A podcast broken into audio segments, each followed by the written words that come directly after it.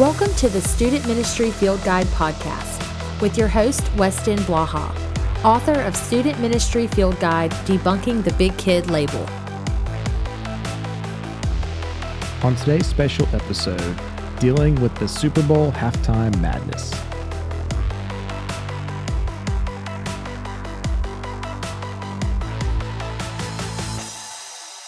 Welcome back to the Student Ministry Field Guide podcast. Um, today, I just want to briefly share a few thoughts on the Super Bowl halftime show. So, when I grew up, the Super Bowl halftime show was a must see event.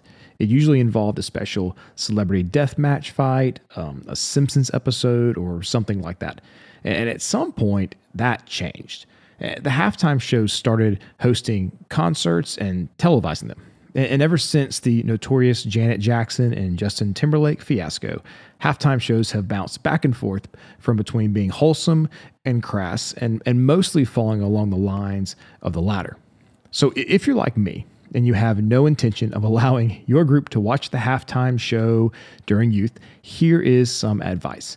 The first is don't make a big deal about not watching it. If parents ask, be honest. If students ask, tell them the truth.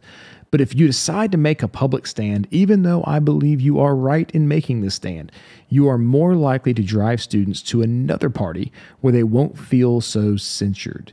So the first is don't make a big deal about not watching the halftime show. The second bit of advice is replace the energy of the halftime show with an equal amount of energy. So your students are going to spend an hour and a half eating wings, nachos, candy, and chugging Mountain Dew they are going to come at you like a spider monkey. So I mean, they're going to be wired, they're going to be pumped, they're going to be hyped.